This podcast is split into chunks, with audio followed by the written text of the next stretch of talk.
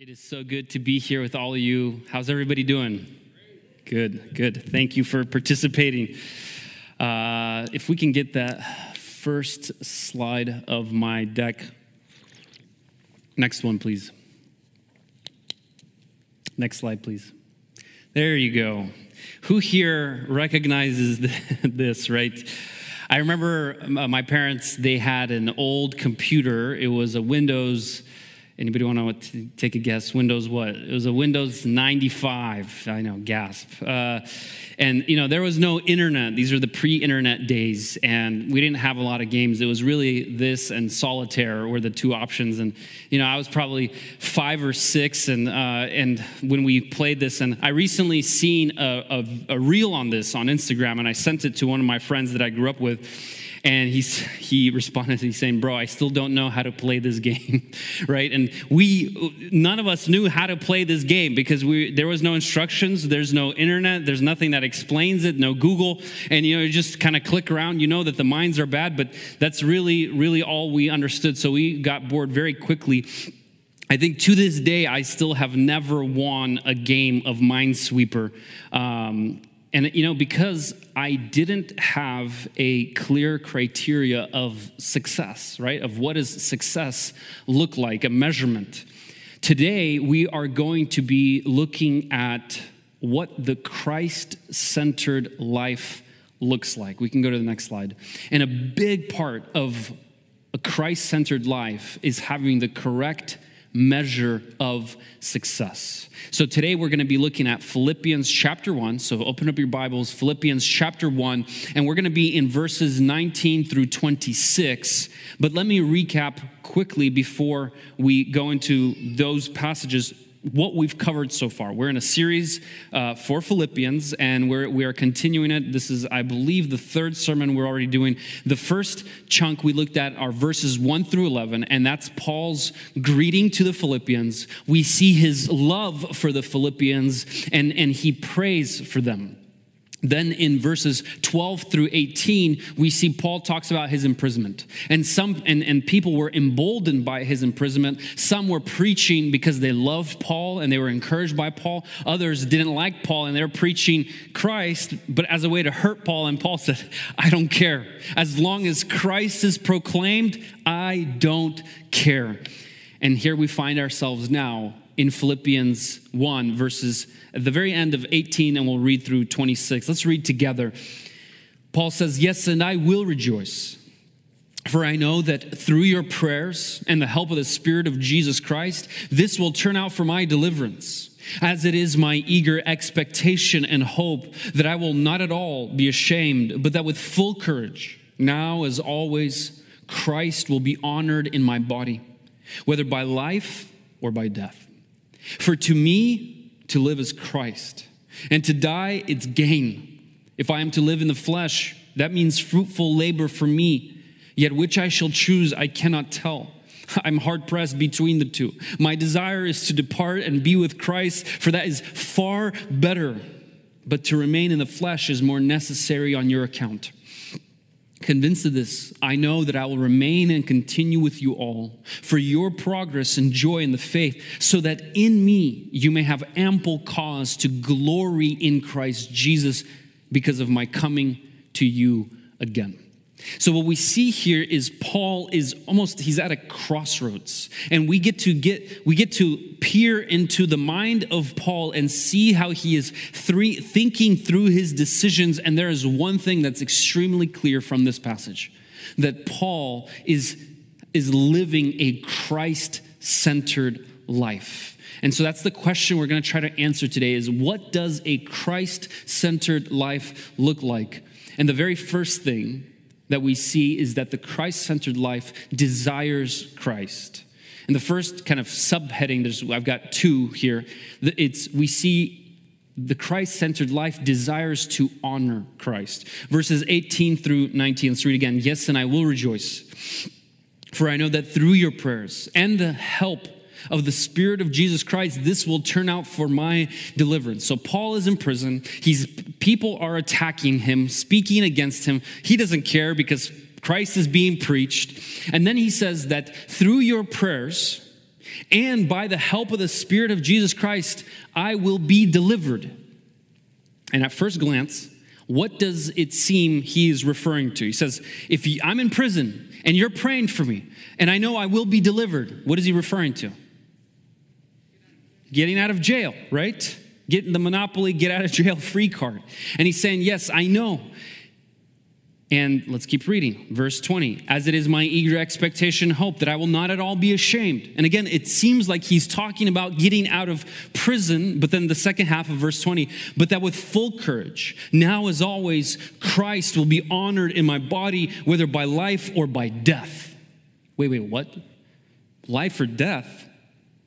Paul is saying he is confident that he will be delivered. By the way, the Greek word for delivered here is the same exact word in the New Testament for the word saved, for salvation. He's saying, I know I will be saved. I will not be ashamed because Christ will be honored in my body, whether by life or by death. So this entire time we think Paul is talking about wanting to get out of prison, but what he's actually saying is he doesn't care. Whether he lives or he dies, his definition of success, his definition of deliverance, definition of salvation is not getting out of prison or staying in prison. It's not even life or death. It's whether Christ will be honored in his body. That's his definition of success. So the first thing we see is the Christ-centered life desires to honor Christ, and honoring Christ, bringing glory to Jesus, becomes the measure of one's life. It, it, it becomes the ruler with which we determine whether my life was worth living or not. The only thing that mattered to Paul at the end of the day was, was Jesus glorified in my body. Nothing else. Everything else can go wrong. The worst thing possible can happen to me. I could even die, right? That, that's the worst thing that can happen to us in this life. We die. And for him, all he ma- all ma- all the only thing that mattered was whether Christ was honored in his body. So here's a very practical application for us to ask ourselves. What is the standard, the measure, the ruler that I use to measure my life? Because that standard, as we will see, really, really matters. If we go to this next slide right here, it took me a while. Um, I'm glad it's in German, so you're not distracted by what it says. But anybody here ever try to write on a piece of paper without lines? You, you know what happens. What happens in about like five or six lines down, right? You, mine start curving down like this, and they get lower and lower unless you've really practiced, right? And we see that here. They start going down and down and down until you got to reset, do a space, and then they're like, okay, I'm going to try really hard. I'm going to do another straight line, and, and you start doing that, and, and same thing happens. Why does that happen? Because your ruler of what is straight, your measure of what is a straight line is always changing, right? Every time you write a line, that becomes your standard of success. That becomes your ruler. It's floating along, whereas with the lined, you know, ruled piece of paper, it's always objective. It never changes. You could say the same thing is true in construction, right? Imagine you're trying to build something and you don't have a measuring tape. Well, you cut off a stick and then you use that to do it, and then you accidentally use that stick, so you use the other one that you measured from it. And, and if you keep doing that, all of a sudden you're going to have a very, very different project, a very different fence or house or whatever it is, because you don't have an objective measurement. The question here for all of us is, well, first of all, the measure, the ruler that we use to measure the worth of our lives determines what we aim for. Our measure of success determines the kind of life that we will build. And the question to ask, what is my ruler? What is the measure of my life? By what criteria, when I come home and my head hits the pillow, do I determine whether I lived a good day or I lived a bad day? What is that criteria? What is that ruler? What is that measurement? Is it keeping up with my peers? Is it surpassing my peers? Is it just fitting in and being liked by other people? Is it having a huge retirement, having kids, having the picture-perfect family, getting a degree, being financially free? What is my measure of success? For Paul, it was honoring Christ. What is mine? The next subpoint under desiring Christ is we see that the Christ-centered life seeks to, desires to be with Christ. We're going to return to verses twenty-one and twenty-two in a second, but let's read verse twenty-three. He, he writes, "My desire is to depart and be with Christ, for that is far better." We see here that this is a man who doesn't just want to honor Christ. He doesn't just want to do a good job, you know, for the boss and then clock out and leave. This is someone who wants to actually be with Jesus Christ. What does it mean to be with Christ? It means to go on to the next world, right? The, the, the higher dimension of existence, to be physically present with Jesus, to see him face to face. And notice that Paul, he's He's a human just like all of us, right? He is desiring something that is better, not worse. Let me, let me explain what I mean by that. Oftentimes, we might look at people like Paul, and we might think, man, Paul, I don't know how you can deny yourself like that. How do you, how do you do it? How do you have so much self-will, strength to deny yourself like that? Or maybe we look at people who talk about desiring to be with Jesus or wanting to be in heaven. We think, how? How? I don't understand. How can you actually want that? Are you just pretending? Are you just saying that?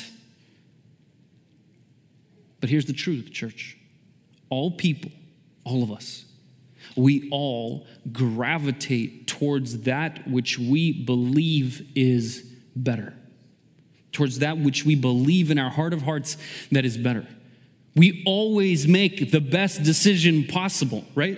Name me one decision that you've ever made in your life that was not the best possible. I'm not talking about the best, the best possible decision at that moment. You might have not liked that decision, but you picked it because it was the best possible decision in that moment. All of us operate that way, including Paul. And the reason Paul can say that my desire is to depart, in other words, to die, and to be with Jesus is because he truly believes that being with Jesus is better than this life here on earth. And the question for all of us here is, have I understood that? In my heart of hearts, have I grasped the reality, the unseen reality that Paul firmly had a grasp on and millions of other Christians that, that gave away their lives? Have I laid hold of this reality in my heart? Have I understood in the inner parts of my heart that it truly is better to depart and be with Christ? I, I, I'm not I'm not talking about theoretically. Everyone agrees that heaven is theoretically better, right? But most of us, the way we live is, well, I know heaven is better, but I can't even imagine it, so so I'm gonna, you know what, when I get there, I'll enjoy it, and I'll and I'll, I'll enjoy it. But for Paul, that's he didn't have that disconnect. For Paul, he believed that it was better. He desired to be with Christ. And when we don't have that desire, when we don't lay hold of that with the eyes of faith, the Christian life will seem like a drag. It will feel like an unnatural climb uphill. And I'm not saying that the Christian life is easy when you understand that, but it's very different in a real way. Or maybe there are some of us sitting here and we understood, but we've just forgotten. Because we are forgetful creatures, are we not? We we see the glories of God one day and we are captivated by it. And then maybe in a day, in a in a week or a month or a year, we just lose sight of that. And, and all it is is just, just this here on earth. And that's all. And we we don't see heaven anymore. We don't see that it is better to be with Christ. We are so quickly just dazzled by the shiniest object that recently crosses our path. I love what C S Lewis says. He said, if we can go to the next slide, it would seem that our Lord finds our desires not too strong, but too weak. We are half-hearted creatures, fooling around with drink and intimacy and ambition when infinite joy is offered to us. Like an ignorant child who wants to go on making mud pies in a slum because he cannot imagine what is meant by the offer of a vacation at the sea. We are far too easily pleased. I find this reality a perfect description of me, and I'm sure of many of us here.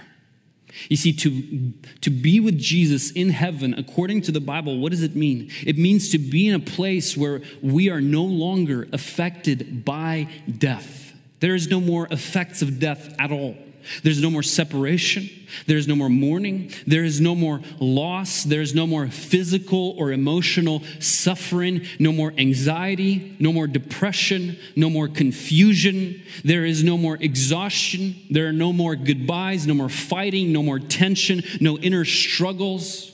There's no pull of temptation. There's no more sin. There's no more guilt. There's no more shame. And all of this is not just because it's some good place, some new place that Jesus made, but because Jesus is there at the center of it all, and he is animating it all and giving it life. That's why. His holiness, right? In his presence, there can be no sin.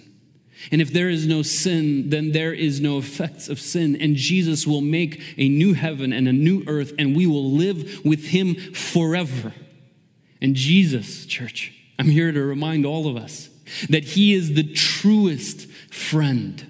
He is the most trusted friend. He is the closest companion that we have. He is the most pleasant friend, the most interesting friend, the funniest friend, the most influential friend. The most positive aspects of any friend that you've ever experienced is just a little shadow of the kind of friend and brother that Jesus is for us. And every day we are going to wake up in heaven, and we are going to run to his house and wait at his door, because we will not, we will never have enough of, of hearing him speak and seeing him in person all the time. And his soul is infinite. So we will never grow tired. We will never become bored with him. We will be in heaven forever, beholding more and more, moment by moment, the ever-increasing depth of his beauty and his glory. His glory will put the night sky that we look at when we go camping to shame. His glory. And Paul, he kept in his heart and in his mind how much better it truly will be with Jesus Christ. And the question here is for us right now, as you are sitting, listening to this message, what am I desiring?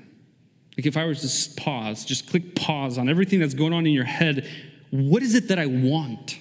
Where is my desiring heading towards?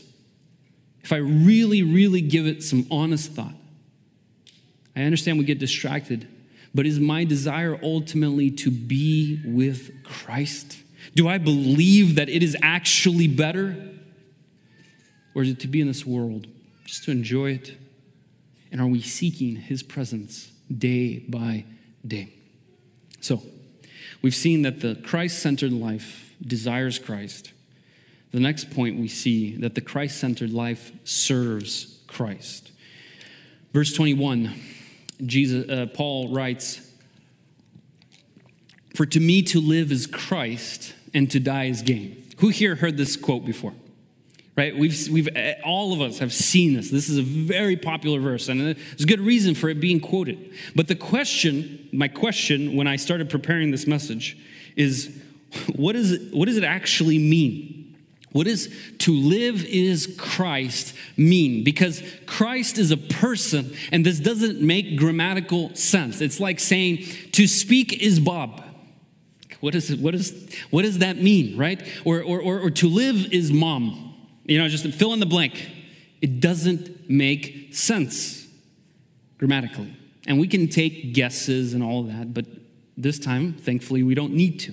Because Paul actually goes on and defines. I'm sure he knows what, what he wrote might seem a little ambiguous, so he explains exactly what he means by that in the very next verse. Verse twenty-two, he says, if I am to live in the flesh, he's defining it, right? That means fruitful labor for me. So to live as Christ equals, if we're doing equations here, to live as Christ equals serving Jesus and producing fruit. The Christ-centered life seeks to serve Jesus, taking action that is useful to our Lord. This is very important because the Christ-centered life is not just a life that has the right feelings in the inside, which is very important, but it's also a life that has external action to it, right? The, the monks of Eastern religions, they seek to, to run away, to go up on the mountain, to isolate, to hide, right? Achieve some sort of state of nirvana, right? That is their greatest form of good. Then there's other religions that are all about just doing good deeds, doing good things. And it pays no regard to what goes on inside here. But the Christ-centered life, it's, it's, it's the whole life. It's the complete life. All of it is included, starting with a love for God, a real faith in Jesus, a desire for him. But it doesn't stop there. There's also external actions that accompany those desires. And look at the way that Paul lived.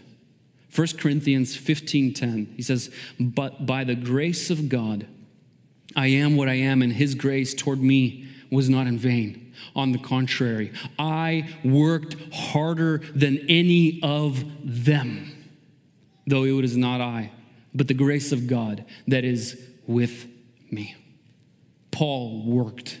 Paul worked extremely hard. He took massive action to serve our Lord.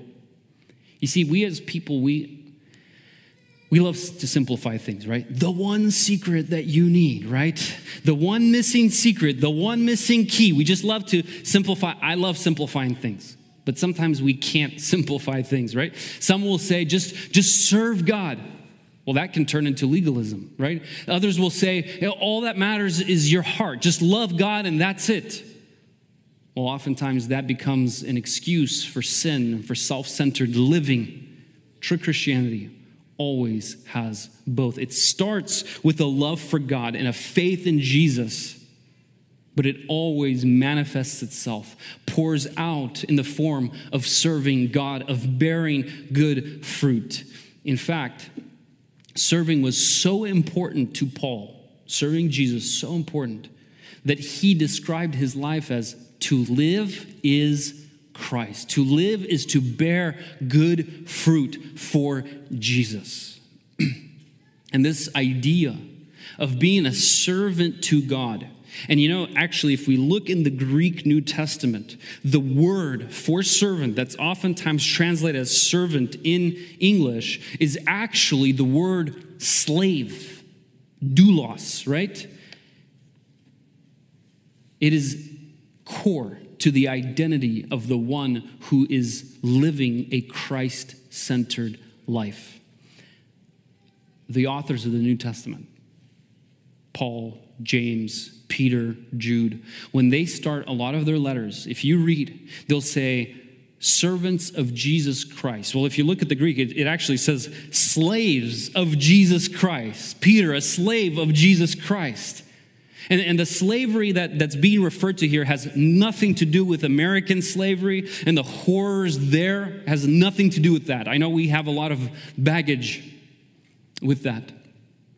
But the point here is that the people, the apostles, they saw themselves as being owned by and living for and working for someone other than their own selves, specifically Jesus Christ.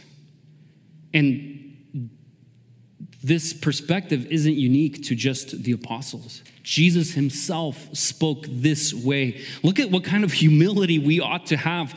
We always we think Jesus is just always so kind and soft and gentle, and he is all of those things, but he is so much more well-rounded and complex. Look at the parable that he gives us. Luke seventeen, verse seven.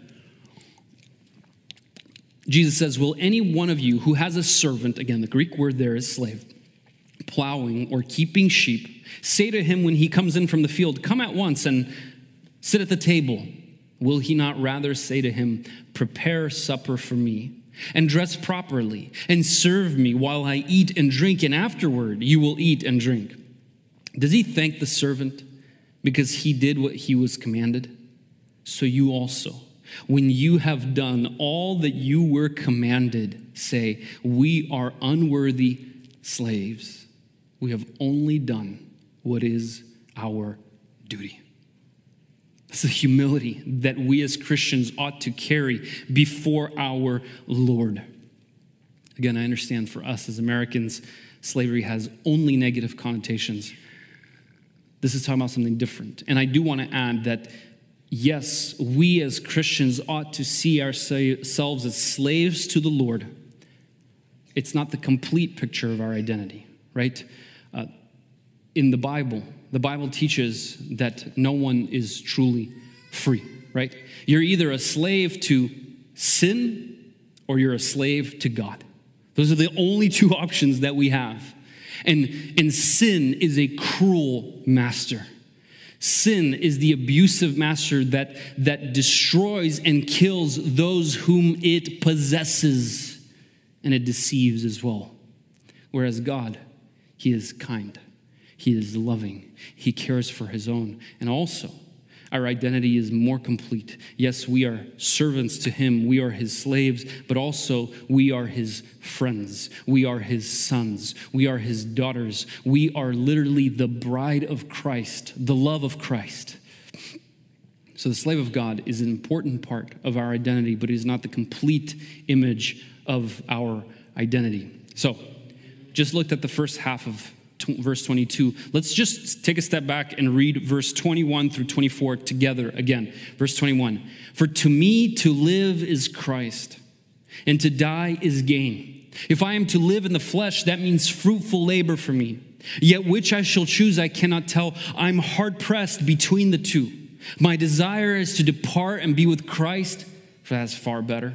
But to remain in the flesh is more necessary on your account. So Paul, we see he's stuck, right? He's at a crossroads. One is stay and keep serving Jesus by helping other churches. The second one, go and enjoy eternity with Jesus. And he says, and which one I shall choose, I can't tell. I'm hard pressed between the two. I'm, I'm stuck. To die for him is gain. His heart is longing to already be with Jesus, away from sin and the corruption of sin. And he understands that is far better. But look at what he decides. He resolves in his heart. Verse twenty-five, convinced of this, I know that I will remain and continue with you all for your progress and joy in the faith. So the question here is, if being with Christ is so good, why does Paul choose to stay? Now, I don't think he's, as he's writing this, he's contemplating like suicide, right? Like, do I depart and be with Christ, uh, or, or do I stay with you? I don't think there's a guy standing with a sword, you know, over his head and saying, what do you want? You want to die? You want me to send you to Jesus right now? Or, you know, like, it's totally your choice. Like, I don't think he ha- was sitting there and he had a real choice. I think he was thinking through it hypothetically, and, and his decision-making process is a very important teaching moment for us. And his reason for staying, notice, it's, it's more necessary on your account and for the fruitful labor. You see, Paul understands that he is going to be with Jesus no matter what. He's going to be with Jesus. And he knows that he will be in his presence very shortly. And in his mind, he knew he did not have much time to live, right? He was already probably past the average lifespan of people back in those days. And Paul understands that once he's with Jesus, once he crosses over the threshold of eternity, he can no longer serve the church on earth. You know, the, the illustration that came to my mind as I was thinking about this is, imagine you go on your lunch break, you walk into your favorite place to eat. So whatever that is, you walk in, you stand, you see there's a huge line. You're standing in line. fifteen minutes later, you are right there, and you're about to, you know, the, the person in front of you is about to finish ordering. You're about to, you're already, your mouth is watering. You've already thought through everything you're going to order. And then you hear the little bell ring. You turn around and you see it's your friends that you haven't seen in years, out of state, and they had to come because of, you know, some surprise visit, and you turn around and you see them, and you have a split-second decision, like, I've waited all this time, these fifteen minutes, like, am I going to go order and just go sit down by myself and eat, or am I going to turn around, give them a big hug, and join them in line with them, and delay me feasting on my favorite food for another fifteen minutes? Of course that's what we're going to do, right? Like, we're going to eat soon no matter what. And so Paul chooses to go to the back of the line, to be there with the Philippians, with the church. He says, I know I'm going to get this food soon anyway. I know where I'm going to be. It's just a matter of time. So I want to serve and make the most of this time right now. The one last thing I want to point out on this uh, point of serving Christ is that notice that for Paul, the easier and the better option would have been to depart and be with Christ. And I'm sure if Instagram was a thing back in the day, and he did a, a survey on his story, and he asked all the popular influencers of today, like, what should I do? Should I depart and be with Christ, or should I stay and keep serving? I'm sure most of the votes would be, hey, depart, go, go. You, Paul, do what's best for you. You're old, you're tired. Church, do we realize that all the lashings that he received on his back, they left scars? You realize that all those scars did not heal up the way scars do, right? His whole back was probably completely scarred up in a way that caused chronic pain his entire life, every single day of his life. He says, I bear on my body the marks of Christ. Right? He's living in daily pain. He's been stoned. His bones have been broken. He's living in this pain. And said, Paul, you've served your time. Jesus is happy already. He is more than happy. Just, just go. Just go. Be with Christ. Rest. And yet Paul decides to keep going for the sake of other people. And here's what I want to talk about is, so often we fall for the trap of self-care.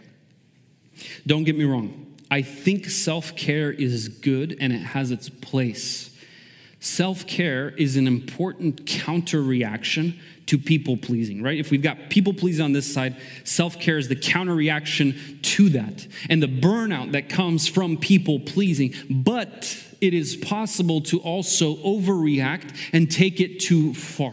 Right? And it's funny because people pleasing, what is people pleasing?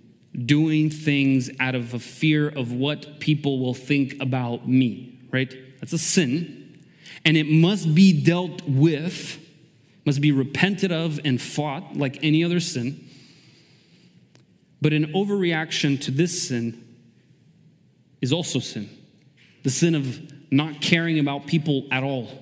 Just caring about me, myself, and I, right? And we can get this balance right when we, like Paul, make it our goal to please not others, not ourselves, but the Lord Jesus Christ. Every time our goal is to please Jesus. Church, I, I'm telling you, this is like a, a Christian life hack. I don't like that phrase, but it really is. Like, whenever you are stuck, whether it be in a relationship with people, and you don't know what to do, you don't know how to behave, do I, do I act angry or do I just ignore it? Make it your goal to please Christ. Lord, I just want to do whatever is pleasing to you, and you'll be blown away the way Lord, the Lord will give you the wisdom to react properly. When pleasing God is our goal, we will get this balance right. We will not do things out of a fear of other people's opinions. which oftentimes leads to burnout, does it not? And, you know, it's funny because people-pleasing, it makes it seem like we're focused on other people, but people-pleasing is actually just another form of self-love, right? I don't want people to think bad about me, and therefore I'm going to burn out and try to please them so they don't think anything bad about me. It's just a different variation of self-love. And on the other hand, we won't, if we seek to honor Christ, we won't be so self-centered that we just live for ourselves and blatantly disregard others. Or to put it in terms of self-care, self-care is justified, and it is a good thing when it helps us keep serving God and caring for others for the glory of God. If we are slaves of Christ, then self-care is important only for the purpose of serving Jesus even more. Ecclesiastes ten ten says, if the iron, and imagine an axe, right? If the iron is dull and one does not sharpen the edge, he must use more strength, but wisdom helps one to succeed. The axe is not sharpened for the purpose of just having a sharp axe. No one cares about having your having a sharp axe if it just sits on the shelf and it never does anything, right? The purpose of sharpening the axe is to apply it and to use it to cut wood easier, faster, better. We are tools in the hands of God, are we not? And tools must be maintained in order that they can continue producing for God. Self-care in that context makes sense, but the goal is always pleasing God. And now for our last point, it's the shortest one. We've talked about desiring Christ, we've talked about serving Christ, and lastly, the Christ-centered life seeks to point others to Christ. Read with me, church, verses twenty-five through twenty-six. Paul says, "Convinced of this, I know that I will remain and continue with you all for your progress and joy in the faith, so that in me you may have ample cause to glory in Christ Jesus because of my coming to you again." So Paul resolves to press on for the sake of the Philippians, for their growth and their joy in Jesus. He wants to serve them by pointing them back to Jesus, by giving them a reason to glory in Christ Jesus. Can you imagine this man's heart? I want to come and I just want to help these people just exult in Jesus more and more. The Christ-centered life does not focus on its own self. It's not content to stay there. The Christ-centered life, like we've talked about, is not a monk that runs away into the mountains and just meditates all day long, or the Christian version of just reading the Bible all day long. By the way, we should read it. All of us should read more. But it's not just an all-day study. The Christ-centered life starts in the heart, but it overflows in blessings to other people. That life, it points others to Jesus, and it desires for other people to come to know Jesus and to grow in Jesus. Christianity is not a life, is not a religion that can be lived in isolation. When Jesus was leaving, some of his very last words, what were they? What were they, church? Go, therefore, and make disciples. Go, not stay. Not, hey, if everyone, if you know, if anyone comes to you, tell them. No, it says go, go. Not everybody is an evangelist. Not everyone has that gift. I understand. But we cannot be content with just me and my relationship with God. And you know what? I don't care if everyone else in this whole world goes to hell in a handbasket. We, we can't have that kind of heart. We must desire for others to come to know Jesus, to grow in Jesus. And it's not just a life that's focused on other people. There's a lot of nonprofits in this world that are focused on other people, but they're not Christian. As I call the band up, I just I want to close with this saying, the Christ-centered life is focused on pointing other people to Jesus because the person that's living the Christ-centered life, they understand that there is nothing better for any human being than to be close to Jesus. There's nothing better. Being with Jesus is the best thing that could ever happen to anyone. You might ask, why? Well, because in Jesus, we find the solution to our greatest problem. We all love life, right? And life contains all the good things that we enjoy. But because of our sin, we are cut off from the source of life, from the spring of life. And only through Jesus can our sin be removed, forgiven, and dealt with, and we can be reconnected with God. And so now, instead of judgment, we now have the hopeful, hopeful expectation of being in eternal joy with God. That's what Jesus offers us when we trust in him. But more than that, yes, he gives us forgiveness of all of our sins and eternal life. But he also promises here on earth today to fill us. In Christ, we are restored. We are freed from sin. He takes the broken pieces of our lives and he puts them together in a way we never thought or could ever imagine that they can be reconstructed.